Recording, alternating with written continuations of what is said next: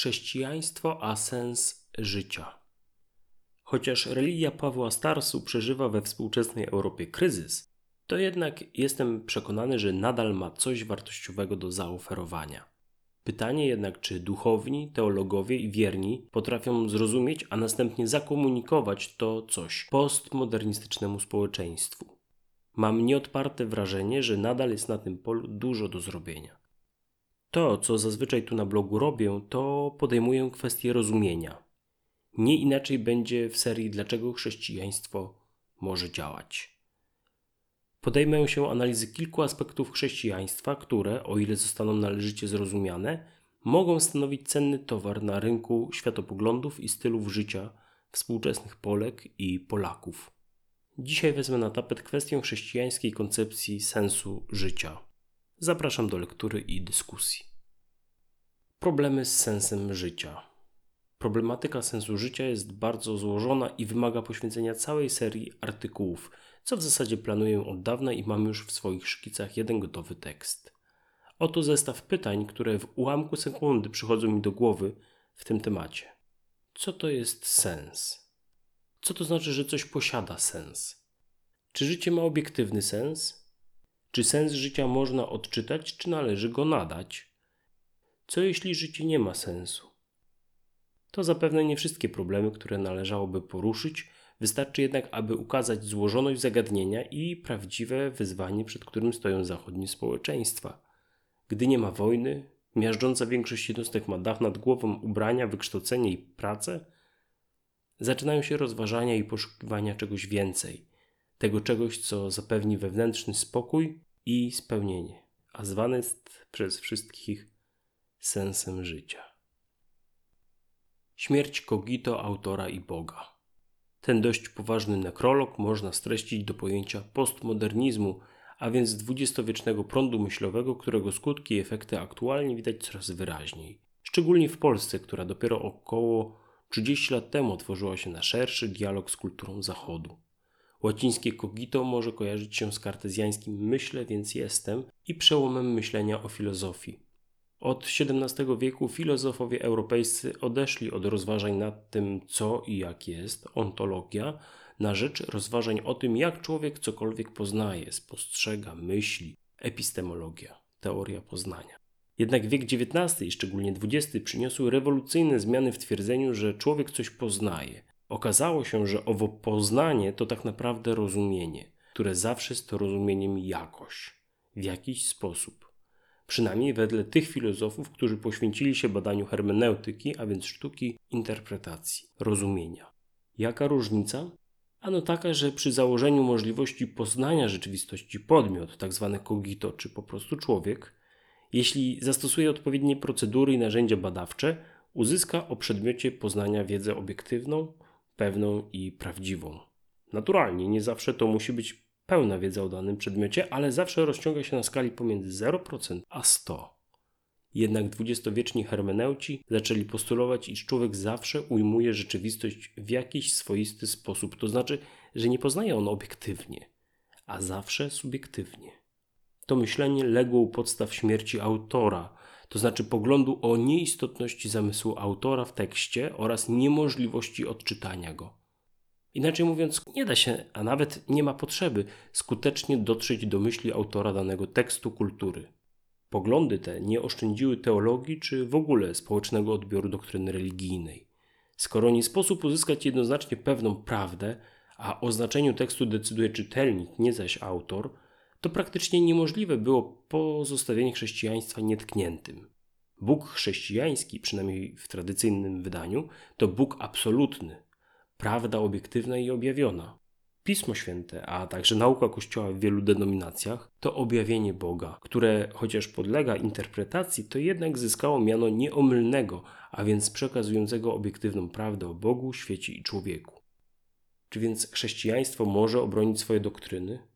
W tym przypadku twierdzenia z zakresu filozofii życia i sensu życia? Czy współczesny Europejczyk lub Europejka mogą przyjąć chrześcijaństwo nie porzucając dobrze zakorzenionego już myślenia postmodernistycznego? W Chrystusie nie ma tradycjonalisty ani postmodernisty. Jedną z przemożnych sił takich religii jak chrześcijaństwo jest ich uniwersalizm, a więc to, że skierowane są do każdego człowieka. Główne motywy doktrynalne i światopoglądowe mogą być aplikowane na rozmaite grunty kulturowo-historyczne czy społeczne. Uwielbiam podejście Pawła Starsu, nie bez powodu zwanego apostołem Pogan, który twierdził, iż nie ma już Żyda ani poganina.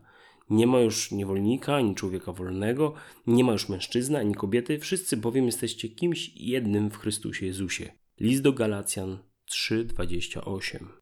Czy dzisiaj ów rewolucjonistyczny żydowski rabin włączyłby w poczet uczniów Jezusa z Nazaretu postmodernistów, którzy głoszą radykalny subiektywizm, śmierć autora, kogito, a nawet Boga? Odpowiem przekornie. A dlaczego nie? Jeśli dotrzemy do sedna chrześcijaństwa, jego esencji i rdzenia, to uważam, że można go następnie przetłumaczyć na wiele współczesnych kodów światopoglądowych, również na postmodernizm. Jak to możliwe? Czy pierwsi chrześcijanie umierali za obiektywną prawdę o rzeczywistości, czy raczej za osobiste i subiektywne doświadczenie Jezusa Chrystusa? Czy chrześcijanie muszą wierzyć w obiektywizm, czy być może wystarczy, że w Chrystusie odnajdą swoją prywatną, zindywidualizowaną, subiektywną prawdę? Jednak, aby można było dokonać takiego tłumaczenia, należy zrozumieć myśl, przesłanie, ducha tekstu. Nie inaczej jest z doktrynami i światopoglądami. Religia jest nośnikiem pewnych idei, a zrozumienie ich esencji pozwala na dokonanie translacji na inne kody kulturowe, o ile tylko je znamy. Przyjrzymy się zatem, co chrześcijaństwo mówi o sensie życia i jak można to wyrazić po naszemu postmodernistycznemu. Sens życia, który w ogóle jest. Chrześcijaństwo jest religią teistyczną, a więc zakłada, że istnieje Bóg Stwórca, który interesuje się losem swoich stworzeń. Doktryna ta rzutuje mocno w ogóle na możliwość istnienia sensu życia, bo jeśli istnieje jakiś projektant czy architekt całego naszego świata, to całkiem możliwe, iż istnieje również jego jakiś zamysł. Jeśli istnieje jakakolwiek możliwość odczytania tego zamysłu wprost lub pośrednio, zatem istnieje jakakolwiek droga odczytania tego sensu, przynajmniej w jakimś zakresie. Chrystianizm powstał na łonie judaizmu, zatem chrześcijanie przyjmują, iż Bóg Stwórca powiedział coś do ludzkości przez swoich proroków, którzy spisali księgi, zwane dalej Biblią. Ponadto ów Bóg dokonał samo objawienia w osobie Jezusa z Nazaretu, postaci historycznej żydowskiego nauczyciela, wędrownego cudotwórcy i przyjaciela ludzi. Jest to dość konkretna ścieżka poznania sensu życia poprzez zapoznanie się z komunikatami Boga przekazywanymi za pomocą tradycji księgi. Chociaż nie można chrześcijaństwa udowodnić w rozumieniu naukowym lub sądowym, tak aby wszyscy zainteresowani tematem i kompetentni doszli do uznania twierdzeń chrześcijaństwa za prawdziwe, to jednak jego atrakcyjność polega na prostocie wierzeń. Jak poznać chrześcijański sens życia? Należy przyjąć następujące twierdzenia religijne i ich następstwa. Istnieje Bóg Stwórca, zatem istnieje sens życia. Bóg Stwórca coś o sobie powiedział.